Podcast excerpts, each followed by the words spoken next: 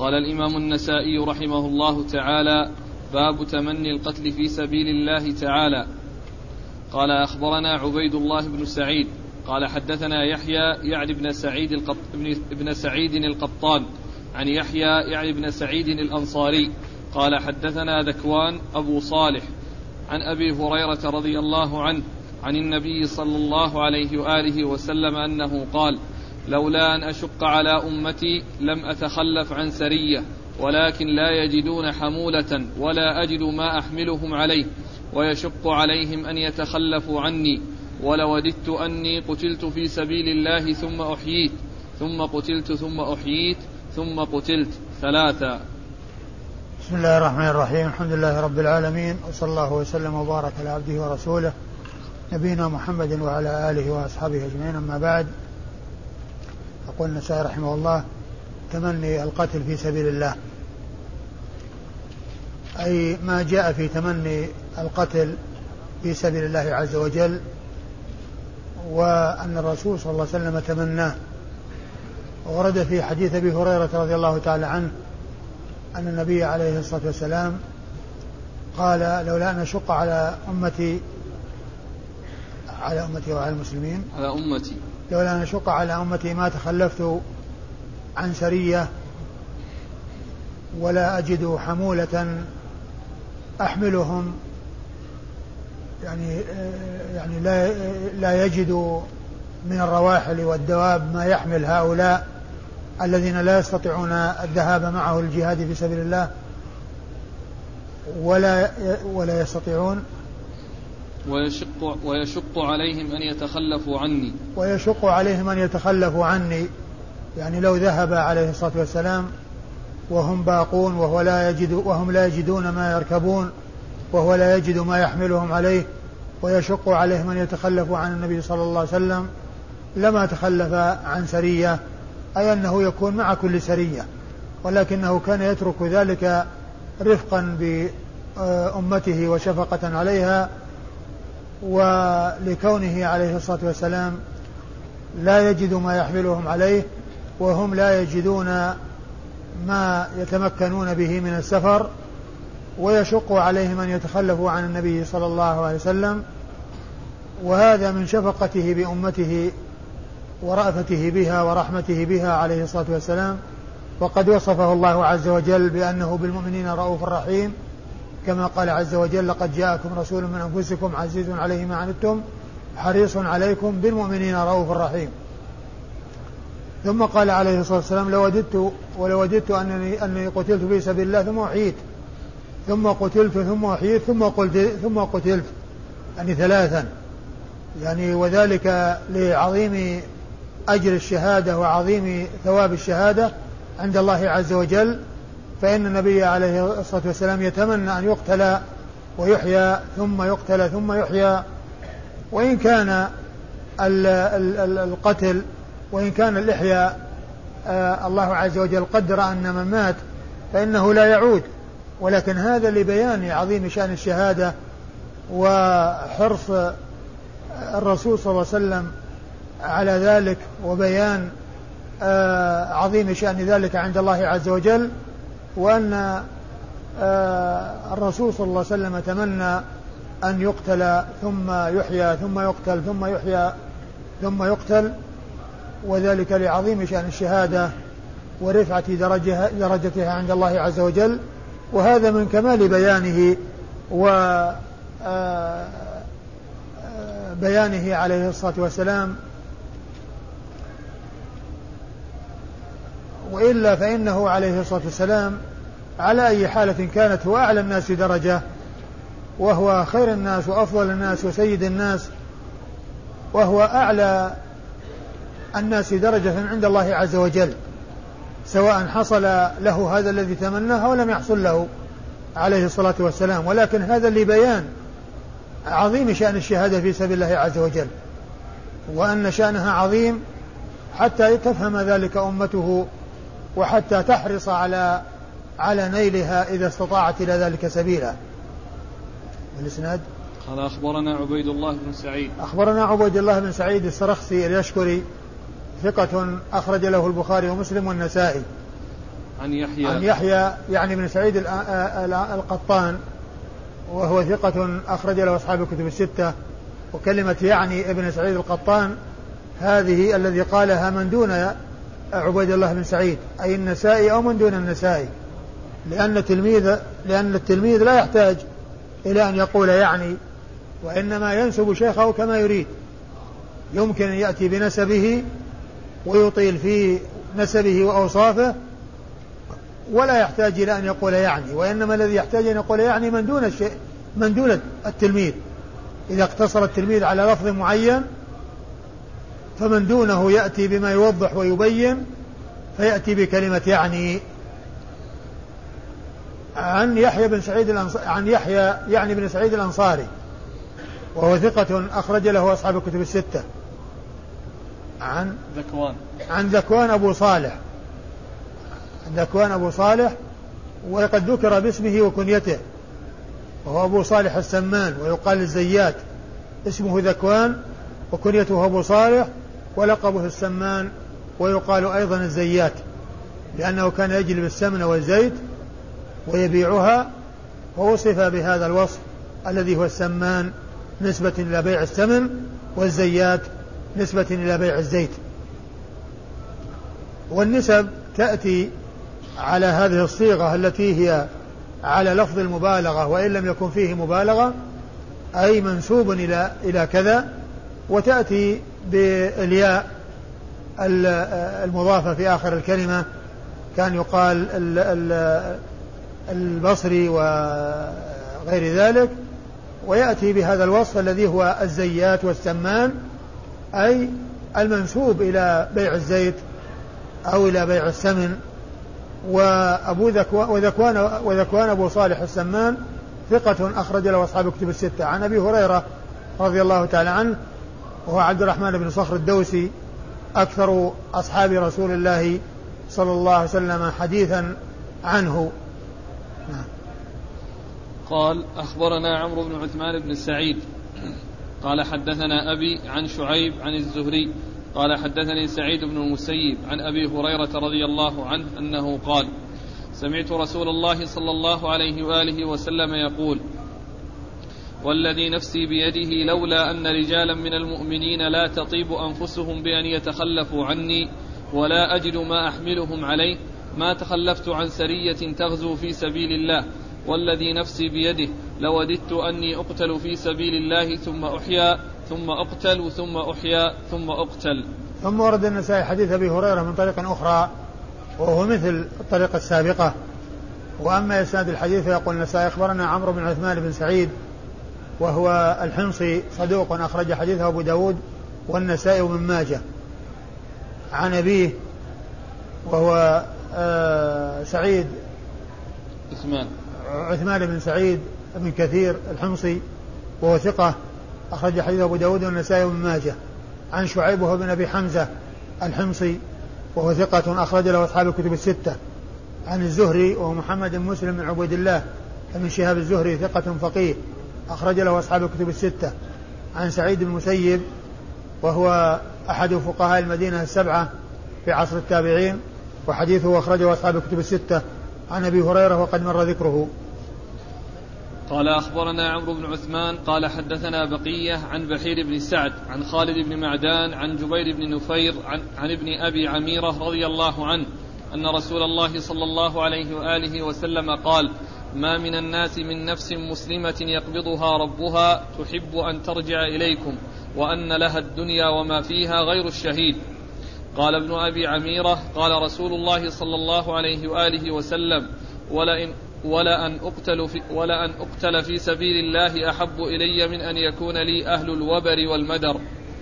ثم ورد النسائي حديث ابن أبي عميرة رضي الله تعالى عنه وفيه آه ما من الناس نفس وفيه نفس. قوله عليه الصلاة والسلام ما من الناس نفس ما من الناس نفس آه تقبض وتحب أن ترجع إلى الدنيا يعني أنها تحصل خيرا عند الله عز وجل في الآخرة فهي لا تود أن ترجع إلى الدنيا ولو أعطيت الدنيا.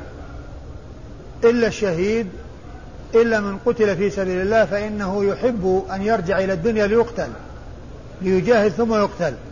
وذلك لما يرى من عظم أجر الشهادة فهو يريد أن يزداد رفعة بذلك فهو يتمنى أن يرجع إلى الدنيا لا ليحصل ما فيها بل ما عند الله خير وأبقى ولكن ليريد أن يحصل درجات في الجنة وعلو درجات في الجنة بسبب تكرار الشهادة وتكرر الشهادة لو كان ذلك ممكنا. وذلك لا يكون ولكن هذا بيان وهذا من بيان النبي عليه الصلاة والسلام لعظيم شأن الشهادة وعظم أجرها عند الله عز وجل وأنه ما من إنسان يقبض ويجد خيرا في الآخرة يود أن يرجع إلى الدنيا ولو أعطي الدنيا بما فيها إلا الشهيد فإنه يود أن يرجع لا ليحصل الدنيا ولكن ليحصل قتلا في سبيل الله مرة أخرى لما في ذلك من علو الدرجة وعلو المنزلة عند الله عز وجل لمن يكون كذلك. وأما يسأل الحديث؟ وفي آخره أيوة. ولا أن أقتل في سبيل الله أحب, أحب إلي من أن يكون لي أهل الوبر وفي آخره يقول النبي صلى الله عليه وسلم لأن أقتل في سبيل الله أحب أن يكون لي أن يكون لي أن يكون لي أهل الوبر والمدر. أن يكون لي أهل الوبر والمدر. يعني لأن أقتل في سبيل الله خير وأحب إلي من أن يكون لي أهل الوبر والمدر. أي أنه يملكهم عبيدا ويعتقهم في سبيل الله عز وجل. ذلك خير له من هذا. خير له من أن يرجع إلى الدنيا وله هذه آه يعني هذا هذا القدر. من المماليك الذين يملكهم ويعتقهم والمراد بأهل الوبر أهل البوادي وأهل المدر أهل الحاضرة لأن المدر هو اللبن وهو البنيان أي الإشارة إلى البنيان والوبر إشارة إلى بيوت الشعر التي تتخذ من وبر الإبل ويتخذونها بيوتا آه، يحملونها ويستفيدون منها فكنا عن البادية بأهل الوبر وكنا عن الحاضرة بأهل المدر. أي أن أنه لو كان له هذا هذا المقدار وهذا العدد الكبير فإنه لا يرج فإنه آآ آه، آآ آه، آآ لا يريد ذلك ولو حصل له هذا لا يريد أن يرجع إلى الدنيا وأن يكون له هذا المقدار لا ولو وددت أن أقتل في سبيل الله. ولا أن أقتل في سبيل الله أحب إلي من أن يكون لي أهل الوبر والمدر. أي نعم. ولو ولا أن أقتل في سبيل الله أحب إلي من أن يكون لي أهل الوبر والمدر. يعني معنى ذلك أن آه، قتله في سبيل الله خير له من هذه آه، من هذا المقدار الذي هو أهل الوبر والمدر آه، يملكهم. ويعتقهم. نعم. قال أخبرنا عمرو بن عثمان عن بقية. عمرو بن عثمان مر ذكره بقية هو ابن وليد وهو صدوق أخرج حديثه صدوق كثير التدليس عن الضعفاء أخرج حديثه البخاري تعليقا ومسلم وأصحاب السنن الأربعة. عن بحير بن عن بحير بن سعد وهو ثقة أخرج له. البخاري في خلق الأفعال العباد والبخاري في الأدب المفرد وأصحاب السنن. البخاري في خلق أفعال العباد وفي الأدب المفرد. وفي الأدب المفرد وأصحاب السنن الأربعة. عن خالد بن معدان. عن خالد بن معدان وهو ثقة يرسل أخرج له أصحاب الكتب الستة. عن جبير بن نفير. عن جبير بن نفير وهو ثقة أخرجه البخاري آه، في الأدب المفرد. نعم. ومسلم وأصحاب السنن الأربعة. عن ابن أبي عميرة. عن ابن أبي عميرة هو عبد الله بن أبي عميرة صاحب رسول الله صلى الله عليه وسلم وحديث أخرجه الترمذي والنسائي. عبد الله. الترمذي والنسائي؟ ما هو محمد. ها؟ ليس هو محمد. هو محمد ولا عبد الله؟ كتبت عندي محمد. شوف التقريب أظنه عبد الله. هنا ذكرهم اثنين. أيوة. ذكر الأول ابن أبي عميرة الصحابي روى عنه جبير بن نفير. أيوة. من هو؟ شو اسمه؟ ما. ها؟ بس هكذا. ما سماه؟ لا. لكن الثاني ها؟ قال ابن أبي عميرة آخر اسمه ها. محمد. كأنه أخو الذي قبله. الأول رمز له الترمذي والنسائي. الثاني رمز له النسائي وحده. لكن ما قال عبد الله؟ الأول؟ ها؟ أبد. في نفس أبي الأشبال.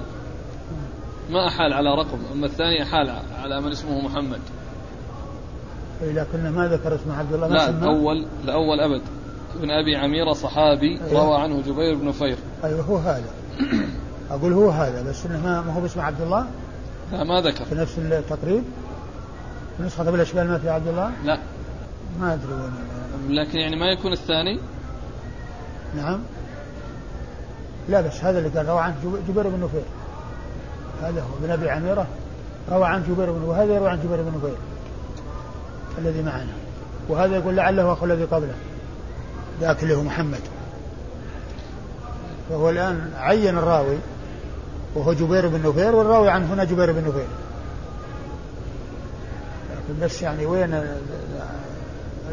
اسمه يعني؟ على كل يعني نشوف إذا كان انها يعني هو اسمه عبد الله وإلا بدون وإلا غير مسمى. هذا شفته في الآخر؟ اي اللي في الآخر. ها؟ اي في الأبناء. طيب, طيب شوف في عبد الله بن ابي أو ليكن ذاك بن حجيرة اللي سياتي كيف؟ واحد قال ابن حجيرة. واحد قال ابن حجيرة لعله هو اللي اسمه عبد الله. شوف في عبد الله بن أبي عميرة.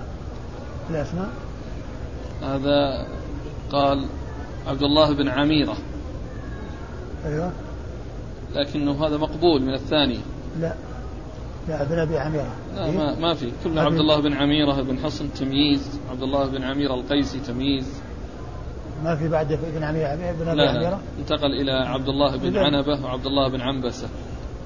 اذا ما أدري لعله اذا ابن حجيرة. هذاك عبد الرحمن. عبد الرحمن ذاك؟ اي على كل لا أدري يعني اسمه ما ما ندري ما اسمه يعني يمكن إذا كان تحققنا هذا ان نبين. وإلا يبقى بدون تسمية بدون اسم. بدون تسمية. أيوه. هو عن ابن أبي عميرة آخر الصحابي. قلت أنه صحابي أخرج له الترمذي أيوه. والنسائي. وإذا أخرج له الترمذي والنسائي. هذا اللي هو الصحابي اللي روى عن جبير بن نفير إيه. الترمذي والنسائي.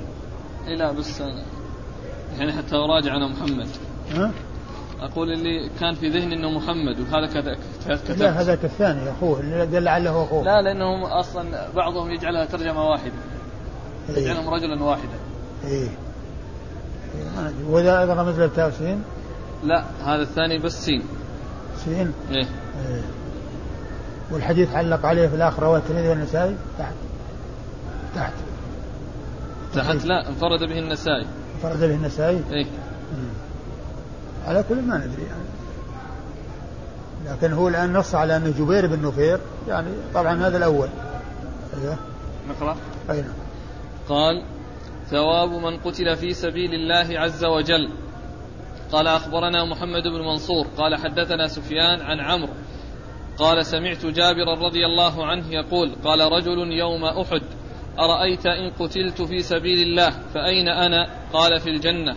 فألقى تمرات في يده ثم قاتل حتى قتل. ثم أورد النسائي ثواب من قتل في سبيل الله أي أنه يكون في الجنة. وأورد فيه حديث جابر بن عبد الله الأنصاري رضي الله عنه أن رجلا قال النبي صلى الله عليه وسلم يوم أحد أرأيت إن قتلت في سبيل الله أين أنا؟ قال في الجنة. وكان بيده تمرات فألقاهن يعني ولم يأكلهن وقاتل حتى قتل. رضي الله تعالى عنه.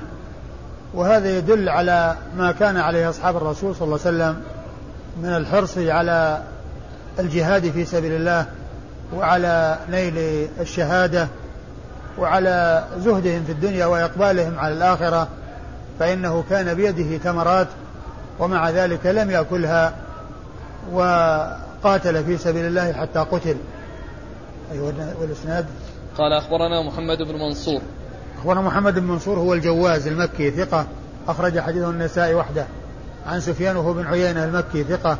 أخرج له أصحاب الكتب الستة. عن عمرو وهو بن دينار المكي وهو ثقة. أخرج له أصحاب الكتب الستة. عن جابر بن عبد الله الأنصاري رضي الله عنه هو صاحب رسول الله صلى الله عليه وسلم وحديثه وهو أكثر وهو أحد السبعة المعروفين بكثرة الحديث عن النبي صلى الله عليه وسلم. وهذا الإسناد رباعي. من أعلى الأسانيد عند النسائي لأن أعلى الأسانيد عند النسائي هو الرباعيات. وأنزل ما عنده العشاريات. وقد سبق أن مر بنا حديث في فضل قل هو الله أحد وهو مشتمل على عشرة أشخاص بين النساء وبين رسول الله صلى الله عليه وسلم. فأعلى الأسانيد عند النساء الرباعيات وأنزلها عنده العشاريات. قال من قاتل في سبيل الله تعالى وعليه دين. قال أخبرنا محمد بن بشار. قال حدثنا أبو عاصم.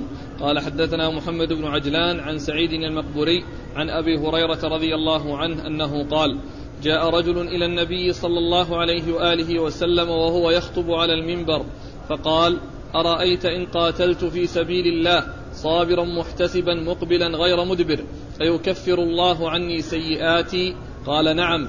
ثم سكت ساعة.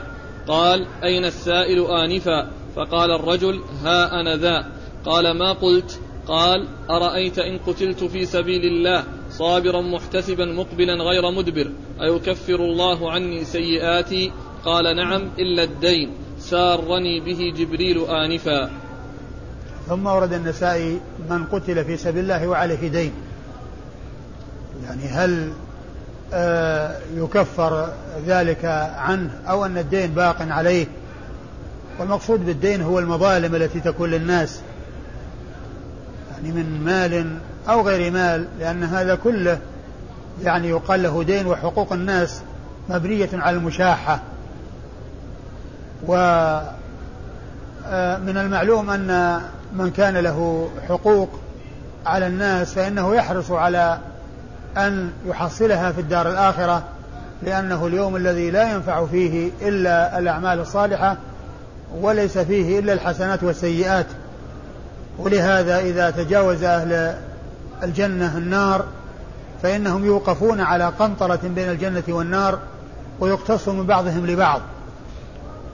أي أن ذلك يكون بأخذ من الحسنات تضاف إلى إلى آخرين. وهم سلموا من العذاب لأنهم تجاوزوا النار. ولكن الفرق بينهم هو إنما هو بالدرجات.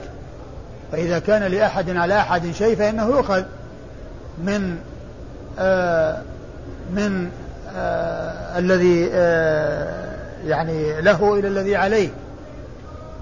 فيكون ذلك رفعة في درجة ذلك الذي حصل. يعني هذه الحسنات من غيره ويحصل نقص على من حصل منه أو عليه حقوق لغيره ثم أخذ ذلك الغير مقابلها حسنات. وعلى هذا فإن هذا الذي آه، يكون لأهل الجنة والذين يتجاوزوا النار الاقتصاص إنما هو فيما يتعلق بالحسنات ويترتب على ذلك رفعة الدرجات وعلو الدرجات. آه الرسول صلى الله عليه وسلم كان يخطب فجاءه رجل وقال أرأيت يا رسول الله إن قتلت إن قتلت؟ إن قاتلت. إن قاتلت؟ في سبيل الله صابرا محتسبا. إن قاتلت في سبيل الله صابرا محتسبا أيكفر ذلك خطايا سيئاتي؟ فقال عليه الصلاة والسلام نعم ثم إنه مكث ساعة ثم قال أين السائل؟ آنفا قال ها أنا ذا يا رسول الله. فقال ماذا قلت؟ فقال له أعاد إليه السؤال. فقال نعم إلا الدين سارني به جبريل آنفا. يعني الجواب الذي قاله له من قبل فيه استثناء وهذا الاستثناء ساره به جبريل. يعني أسر به إليه جبريل وأن الدين باق في حق باق لصاحبه ويكون الاقتصاص بين الناس إنما هو بالحسنات وإلا فإنه لا يؤثر ذلك على لا يؤثر ذلك يعني عليه إذا كان يعني نال الشهادة في سبيل الله عز وجل وكان من أهل الجنة فإن كون عليه دين لا يكون سببا في دخوله النار لأنه يتجاوز النار. ولكن يكون آه، هذا الحساب وهذا الاختصاص من بعضهم لبعض إنما هو بعلو الدرجات ورفع الدرجات. يترتب على ذلك علو الدرجات ورفعة الدرجات. وهذا يدل الحديث يدل على خطورة الدين وأن المسلم يحرص عليه أن يحرص على أن لا يبتلى به وأن يبتعد عنه ما استطاع إلى ذلك سبيلا وأن لا يقدم عليه إلا لضرورة لا بد منها. وأما التساهل في ذلك وكون الإنسان يقدم عليه لأمور ليست بضرورية فإنه يعرض نفسه لخطر عظيم. وقوله إلا الدين سارني به جبريل يدل على أن ما يأتي به النبي صلى الله عليه وسلم من الأحاديث إنما هو من عند الله وأنه وحي من الله عز وجل وأنه ليس من تلقاء من تلقاء نفسه عليه الصلاة والسلام وإنما هو من الله سبحانه وتعالى. كما قال عز وجل وما ينطق عن الهوى إن هو إلا وحي يوحى وهنا قال سارني به جبريل آنفا يعني أن كلمة الدين استثنيت بوحي جاء به جبريل إليه وساره به. فهذا يدل على أن السنة هي من الله. وأنها وحي من الله وأنها مثل القرآن إلا أن القرآن وحي متلو متعبد بتلاوته والعمل به وأما السنة فمتعبد بالعمل بها فهي مثل القرآن في العمل. والله تعالى يقول وما آتاكم الرسول فخذوه وما نهاكم عنه فانتهوا. وما آتاكم الرسول فخذوه وما نهاكم عنه فانتهوا. فالحديث يدل على أن السنة إنما هو إنما هي وحي من الله. ولهذا قال سارني به جبريل آنفا. يعني هذا الاستثناء جاء به جبريل واستثناه له من الإطلاق الأول الذي أوحي إليه به أولا. وقد سبق أن مر بنا الحديث الطويل في الزكاة في قصة الأنصباء وفيه قال هذه فريضة صدقة التي فرضها الله عز وجل على رسوله صلى الله عليه وسلم. وقد ذكر تفاصيلها ولكن في أول فرضها الله على رسوله. يعني أنها وحي من الله وأن هذا الذي جاء به الرسول صلى الله عليه وسلم هو هو من الله سبحانه وتعالى. أيوه. قال قال أخبرنا محمد بن بشار. أخبرنا محمد بن بشار هو الملقب بن دار البصري ثقة أخرج له أصحاب الكتب الستة بل هو شيخ لأصحاب الكتب الستة. عن أبي عاصم. عن أبي عاصم وهو الضحاك بن مخلد أبو عاصم النبيل ثقة أخرج له أصحاب الكتب الستة. وأبو عاصم هو من شيوخ البخاري ولم يدرك النسائي. وعلى هذا فإذا جاء في طبقة شيوخ شيوخ النسائي من يكنى بأبي عاصم فالمراد به النبيل أبو عاصم النبيل الضحاك بن مخلد. وإذا جاء في طبقة شيوخه أبو عاصم فهو خشيش بن أصرم. النسائي الذي يأتي ذكره مرارا من شيوخ النسائي أبو عاصم. فأبو عاصم فالنسائي له شيخ أبو كنيته أبو عاصم ومن في وفي طبقة شيوخ شيوخه شخص يقال له أبو عاصم. فأبو عاصم الذي هو طبقة شيوخه هو خشيش بن أصرم. والذي من طبقة شيوخ شيوخه الضحاك ابن مخلد. أبو عاصم النبيل. نعم. عن محمد بن عجلان. عن محمد محمد بن عجلان المدني وهو صدوق آه، حديثه أخرجه البخاري تعليقا ومسلم وأصحاب السنة الأربعة. عن سعيد المقبري. عن سعيد بن أبي سعيد المقبري وهو ثقة أخرج حديثه أصحاب الكتب الستة. عن أبي هريرة. عن أبي هريرة وقد مر ذكره. قال أخبرنا محمد بن سلمة والحارث بن مسكين قراءة عليه وأنا أسمع. عن ابن القاسم قال حدثني مالك عن يحيى بن سعيد عن سعد بن أبي سعيد عن سعيد بن أبي سعيد عن عبد الله بن أبي قتادة عن أبيه رضي الله عنه أنه قال جاء رجل إلى رسول الله صلى الله عليه وآله وسلم فقال يا رسول الله أرأيت إن قتلت في سبيل الله صابرا محتسبا مقبلا غير مدبر أيكفر الله عني خطاياي؟ قال رسول الله صلى الله عليه وآله وسلم نعم فلما ولى الرجل ناداه رسول الله صلى الله عليه وآله وسلم أو أمر به فنودي له. فقال رسول الله صلى الله عليه وآله وسلم كيف قلت؟ فأعاد عليه قوله. فقال رسول الله صلى الله عليه وآله وسلم نعم إلا الدين. كذلك قال لي جبريل عليه السلام. ثم ورد النسائي حديث أبي قتادة الانصاري رضي الله عنه وهو مثل حديث أبي هريرة المتقدم. وهو مثل حديث أبي هريرة المتقدم. يعني آه، السؤال والجواب والاستثناء. يعني مثله تماما. والإسناد؟ قال أخبرنا محمد بن سلمة. محمد بن سلمة هو المرادي المصري. وهو ثقة أخرج حديثه مسلم وأبو داود والترمذي والنسائي. مسلم وأبو داود والنسائي والنسائي وابن ماجه مسلم وأبو داود والنسائي وابن ماجه ومحمد بن سلمة يعني آه، شخصان. فيه من طبق فيه من طبق الشيوخ النسائي وفيه من طبق الشيوخ شيوخه. فالذي من طبق شيوخه هو محمد بن سلمة المرادي المصري. والذي من طبق الشيوخ شيوخه محمد بن سلمة الباهلي. محمد بن سلمة الباهلي. فهذا من طبق الشيوخ شيوخه. فإذا جاء في طبق شيوخ النسائي محمد بن سلمة فالمراد به المصري. المرادي. وإذا جاء في طبق الشيوخ شيوخه محمد بن سلمة فالمراد به الباهلي. أيوه. والحارث بن مسكين. والحارث بن مسكين المصري ثقة أخرج حديثه أبو داود والنسائي. عن ابن القاسم. عن ابن القاسم عبد الرحمن بن القاسم صاحب الإمام مالك. وحديثه أخرجه البخاري وأبو داود في المراسيل والنسائي. عن الإمام مالك ابن أنس إمام دار الهجرة المحدث الفقيه الإمام المشهور أحد أصحاب المذاهب الأربعة المشهورة مذاهب أهل السنة. عن يحيى بن سعيد عن سعيد بن أبي سعيد. عن, عن يحيى بن سعيد هو الأنصاري وقد مر ذكره. عن سعيد بن أبي سعيد هو المقبري المقبري وقد مر ذكره. عن عبد الله بن أبي قتادة الأنصاري وهو ثقة أخرج حديثه أصحاب الكتب الستة. عن أبيه أبي قتادة وهو الحارث بن ربعي صاحب رسول الله صلى الله عليه وسلم وهو مشهور بكنيته أبو قتادة وحديثه أخرجه أصحاب الكتب الستة.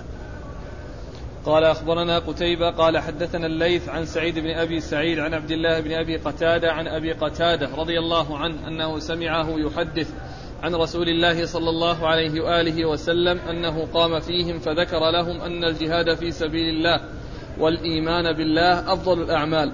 فقام رجل فقال يا رسول الله أرأيت إن قتلت في سبيل الله أيكفر الله عني خطاياي فقال رسول الله صلى الله عليه وآله وسلم نعم إن قتلت في سبيل الله وأنت صابر محتسب مقبل غير مدبر إلا الدين فإن جبريل عليه السلام قال لي ذلك.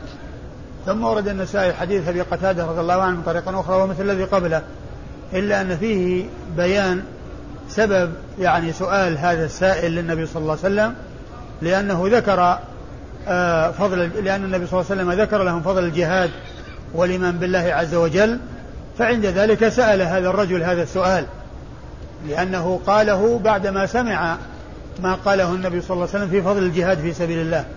فسأل عن آه، كونه يقاتل في سبيل الله فيقتل فأجابه عليه الصلاة والسلام بأنه إذا آه، آه، صار صابرا محتسبا مقبلا غير مدبر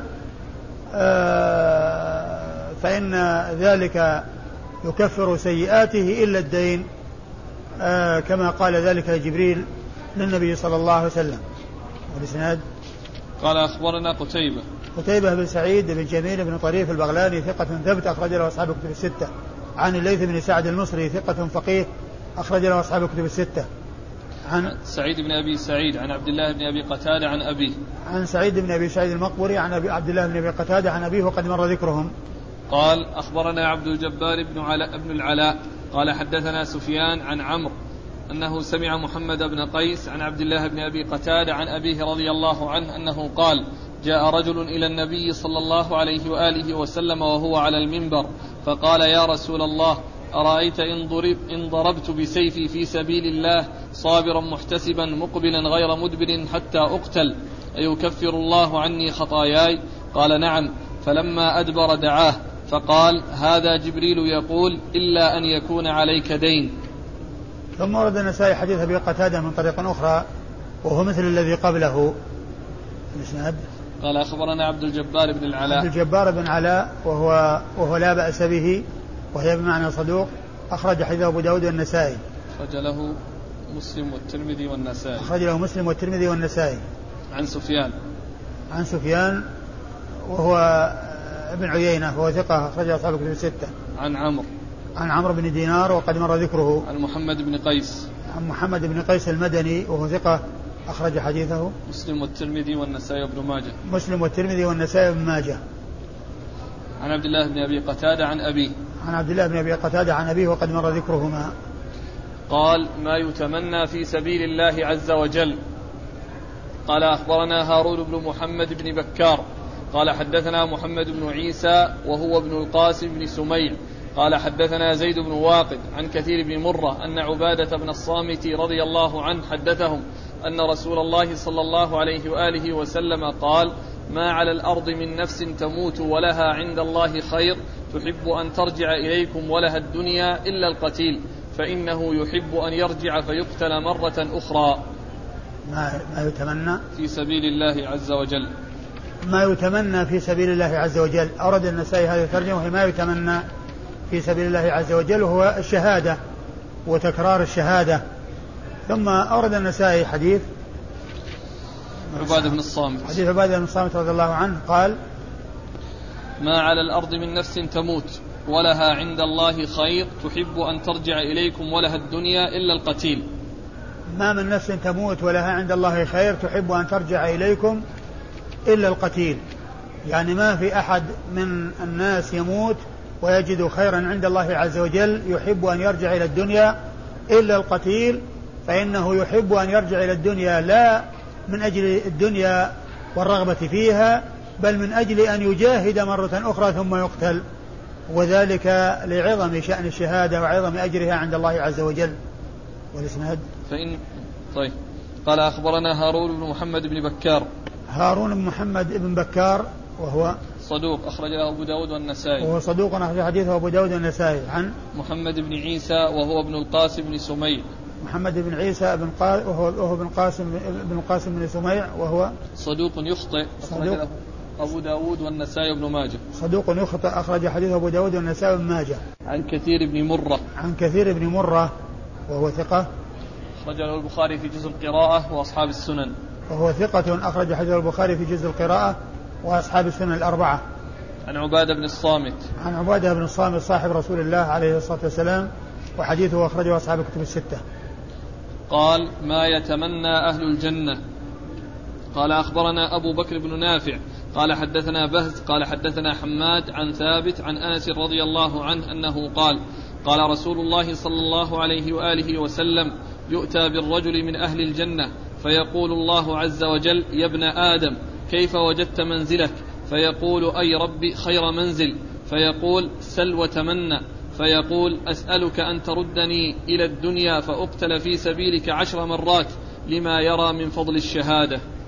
ثم أورد النسائي حديثنا آه، ما. يتمنى في الجنة. ما يتمنى في الجنة. ما يتمنى أهل الجنة. ما يتمنى أهل الجنة. أورد النسائي في حديث أنس بن مالك رضي الله عنه. أن النبي عليه الصلاة والسلام قال يؤتى بالرجل. يؤتى بالرجل من أهل الجنة فيقول الله عز وجل يا ابن آدم. كيف كيف؟ وجدت منزلك؟ يا ابن آدم. كيف وجدت منزلك؟ فيقول خير منزل. فيقول أي ربي خير منزل. فيقول سل وتمنى. فيقول آه، يعني يؤتى بالرجل من أهل الجنة فيقال له كيف وجدت منزلك؟ فيقول أي ربي خير منزل. فيقال تمنى. فيتمنى أن يرجع إلى الدنيا فيقتل عشر مرات لما يرى من عظيم أجر الشهادة وثواب الشهادة. أيوة.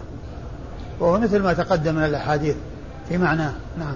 قال أخبرنا أبو بكر بن نافع. أخبرنا أبو بكر بن نافع وهو محمد بن أحمد وهو صدوق. أخرج له مسلم والترمذي والنسائي. صدوق أخرج حديثه مسلم والترمذي والنسائي. عن بهز.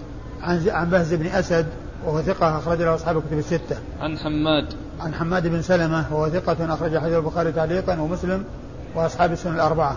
عن ثابت عن ثابت بن أسلم البناني البصري وهو ثقة أخرج له أصحاب الكتب الستة. عن أنس بن مالك رضي الله عنه صاحب رسول الله صلى الله عليه وسلم وخادمه وأحد السبعة المعروفين بكثرة الحديث عن النبي صلى الله عليه وسلم قال ما يجد الشهيد من الألم قال أخبرنا عمران بن يزيد قال حدثنا حاتم بن إسماعيل عن محمد بن عجلان عن القعقاع بن حكيم عن أبي صالح عن أبي هريرة رضي الله عنه أن رسول الله صلى الله عليه وآله وسلم قال الشهيد لا يجد مس, مس القتل إلا كما يجد أحدكم القرصة يقرصها.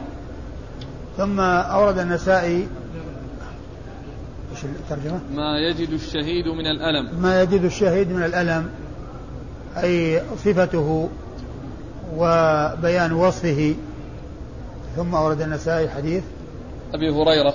حديث أبي هريرة قال قال النبي صلى الله عليه وسلم الشهيد لا يجد مس القتل إلا كما يجد أحدكم القرصة يقرصها. لا يجد لا يجد الشهيد مس القتل إلا كما يجد أحدكم القرصة مس القرصة يقرصها. يعني أنه شيء يسير يعني يحصل له كالقرصة التي تحصل للإنسان ثم آه بعد ذلك لا يحس بها.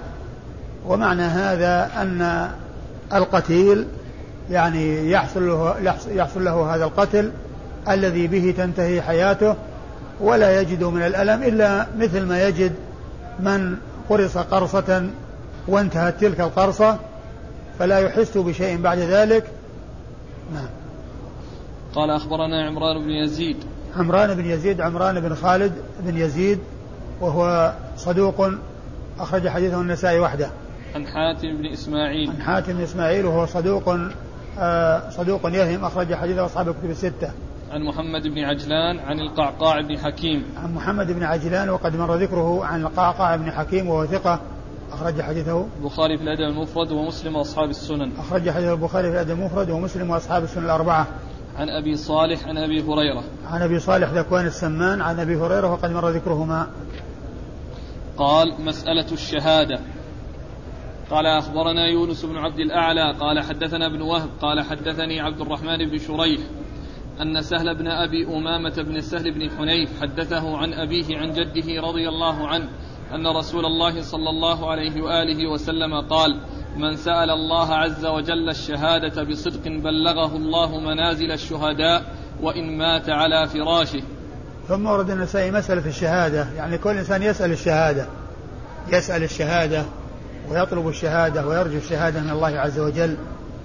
أورد فيه حديث. حديث من؟ سهل بن حنيف. حديث سهل بن حنيف رضي الله تعالى عنه أن النبي صلى الله عليه وسلم قال من سأل الله الشهادة من سأل الله الش... من سأل الله الشهادة بصدق. بصدق. بلغه الله من بلغه الله بلغه الله منازل الشهداء. وإن نعم. وإن مات على فراشه. من سأل الشهادة بصدق يعني أن الله أنه سأل الله عز وجل وطلب منه أن يرزقه الشهادة راغبا في ذلك محتسبا. فإن الله تعالى يبلغه منازل الشهداء وإن مات على فراشه. نعم. قال أخبرنا يونس بن عبد الأعلى. يونس بن عبد الأعلى الصدفي وهو ثقة ولا صدوق؟ ثقة. أخرج حديثه. مسلم والنسائي وابن ماجه. وهو ثقة أخرج حديثه مسلم والنسائي وابن ماجه. عن ابن وهب. عن ابن وهب عبد الله بن وهب المصري ثقة فقيه. أخرج حديثه أصحاب الكتب الستة. عن عبد الرحمن بن شريح. عن عبد الرحمن بن شريح وهو ثقة أخرج له أصحاب الكتب الستة. عن سهل بن أبي أمامة بن سهل بن حنيف. عن سهل بن أبي أمامة بن سهل بن حنيف وهو ثقة. قال عنه صحابي. وهو صحابي؟ لا لا. لا ذاك اللي بعده أبو نعم. أمامة. ثقة أخرج له مسلم وأصحاب السنن. وهو ثقة أخرجه مسلم وأصحاب السنن الأربعة. عن أبي أمامة وله صحبة وأخرج حديثه أصحاب الكتب الستة. عن, عن جده. عن أبيه عن جده أو عن أبو عن جد سهل وأبو أبي أمامة سهل بن حنيف صاحب رسول الله صلى الله عليه وسلم. وحديثه أخرجه أصحاب الكتب الستة. قال أخبرنا يونس بن عبد الأعلى قال حدثنا ابن وهب قال حدثنا عبد الرحمن بن شريح عن عبد الله بن ثعلب الحضرمي أنه سمع ابن أب أنه سمع ابن أ... أنه سمع ابن حجيرة يخبر عن عقبة بن عامر رضي الله عنه أن رسول الله صلى الله عليه وآله وسلم قال خمس من قبض في شيء منهن فهو شهيد المقتول في سبيل الله شهيد والغرق في سبيل الله شهيد. والمبطون في سبيل الله شهيد والمطعون في سبيل الله شهيد والنفساء في سبيل الله شهيد. ثم ورد النسائي حديث آه، عقبة بن عامر. عقبة بن عامر الجهني رضي الله عنه أن النبي صلى الله عليه وسلم قال خمسة خمس من قبض فيهن من قبض في شيء منهن فهو شهيد. خمس من قبض في شيء منها منهن فهو شهيد. من قتل في سبيل الله فهو شهيد وهذا شهيد المعركة. ومن غرق في سبيل الله فهو شهيد. ومن والمبطون في سبيل الله. والمبطون في سبيل الله شهيد أي الذي أصابه البطن وداء البطن آه، شهيد والمطعون. والمطعون. والمطعون الذي أصابه الطاعون. الذي أصيب بمرض الطاعون شهيد والنفساء شهيد والنساء النفساء في سبيل الله. نعم. والنفساء في سبيل الله شهيد. يعني هذا الحديث فيه ذكر خمسة وصفوا بأنهم شهداء وفيه وصف كل واحد منهم بأنه في سبيل الله. وأما في الأول أمره واضح في سبيل الله الذي قتل في سبيل الله.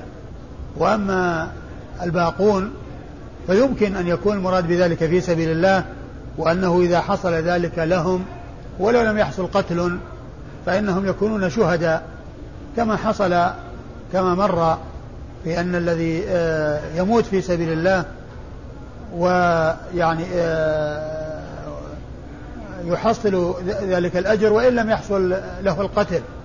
وقد جاء في بعض الأحاديث ذكرها مطلقة بدون تقييد في سبيل الله. والمقصود أن هؤلاء وإن لم يقتلوا في سبيل الله وإن لم يكونوا في سبيل الله وإن لم يجاهدوا في سبيل الله وإنما ماتوا على فرشهم فلهم أجر الشهداء. فلهم أجر الشهداء. لأنه جاء في بعض الأحاديث ذكر ذلك مطلقا بدون تقييد بأن يكون في سبيل الله. ولا شك أن من حصل له ذلك في سبيل الله فهو شهيد وله أجر الشهادة.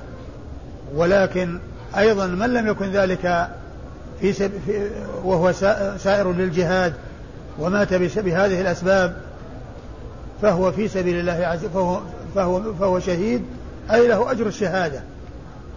وقد عقد النووي في كتاب رياض الصالحين ترجمة أورد فيها أحاديث قال فيه في هذه الترجمة باب ذكر جماعة من الشهداء في ثواب الآخرة ويغسلون ويصلى عليهم.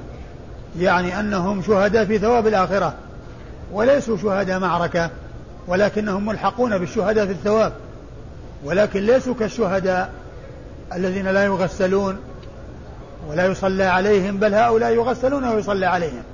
ولكنهم ألحقوا بالشهداء وأضيفوا إلى يعني نسبت إليهم الشهادة وحصلت لهم الشهادة أي من حيث الأجر والثواب لا من حيث أنهم آه، حصل لهم ما حصل لمن قتل في سبيل الله عز وجل. أيوه. قال أخبرنا يونس بن عبد الأعلى عن ابن وهب عن عبد الرحمن بن يونس بن عبد الأعلى عن وهب عن عن عبد الرحمن بن شريح. عن عبد الرحمن بن شريح وقد مر ذكرهم. عن عبد الله بن ثعلب الحضرمي. عن عبد الله بن ثعلب الحضرمي وهو, وهو مقبول أخرج حديث النسائي وحده. عن عن ابن حجيرة. عن ابن حجيرة وهو عبد الرحمن بن حجيرة. ثقة؟ نعم أخرج له مسلم وأصحاب السنن. أخرج له مسلم ثقة أخرج له مسلم وأصحاب السنن الأربعة. عن عقبة بن عامر. عن عقبة بن عامر الجهني صاحب رسول الله صلى الله عليه وسلم وحديثه أخرجه أصحاب كتب الستة. قال أخبرنا عمرو بن عثمان قال حدثنا بقية قال حدثنا بحير عن خالد عن ابن أبي بلال عن العرباض بن سارية رضي الله عنه أن رسول الله صلى الله عليه وآله وسلم قال يختصم الشهداء والمتوفون على فرشهم إلى ربنا في الذين يتوفون من الطاعون. فيقول الشهداء إخواننا قتلوا كما قتلنا. ويقول المتوفون على فرشهم إخواننا ماتوا على فرشهم كما متنا. فيقول ربنا انظروا إلى جراحهم فإن أشبه جراحهم فإن أشبه جراحهم جراح المقتولين فإنهم منهم ومعهم. فإذا جراحهم قد أشبهت جراحهم. ثم أورد النسائي حديث عرباض بن ساري. حديث العرباض بن ساري أبو نجيح أبو حديث أبي نجيح العرباض بن ساري رضي الله عنه أنه قال يختصم يختصم الشهداء والمتوفون على فرشهم إلى ربنا. يختصم الشهداء والمتوفون على فرشهم إلى ربهم في الذين في الذين ماتوا في الطاعون. فيقول الشهداء إنهم مثلنا قتلوا كما قتلنا. يعني أنهم آه، أصابهم الطاعون الذي به هلكوا وماتوا كما حصل لهم القتل يعني أنه يشبه هذا الذي جرى لهم ما جرى للشهداء. وقال الذين وقال الذين توفوا على فرشهم أو المتوفون على فرشهم هم اخوانهم إخواننا ماتوا كما متنا على فرشهم. والمقصود من ذلك أنهم يعني يريدون أن يلحقوا بهم كما أن أولئك يعني شهداء فهم يريدون أن يكونوا مثلهم في, في الأجر والثواب. يعني هذا هو المقصود من كون المتوفين على فرشهم يقولون إنهم مثلنا. يعني فنحن نرجو أن تعطينا ما أعطيتهم وأن تثيبنا ما أثبتهم لأنهم ماتوا على فرشهم ونحن مثلهم ماتوا على فرشنا. فيقال انظروا إلى جراحهم فإن أشبهت آه، جراح الشهداء فإنهم منهم. فإنهم منهم ومعهم. فإنهم منهم ومعهم. إيش بعده؟ فإذا جراحهم قد أشبهت جراحهم. فإذا جراحهم قد أشبهت جراحهم يعني أنهم يعني مثل الشهداء. نعم. قال أخبرنا عمرو بن عثمان عن بقية عن بحير عن خالد عن ابن أبي بلال. آه مر ذكر أولئك إلا ابن أبي بلال واسمه عبد الله بن أبي بلال خزاعي عبد الله نعم. لعله هذا جل هذا, هذا الذي نريده. عبد الله بن أبي بلال. عبد الله بن أبي بلال.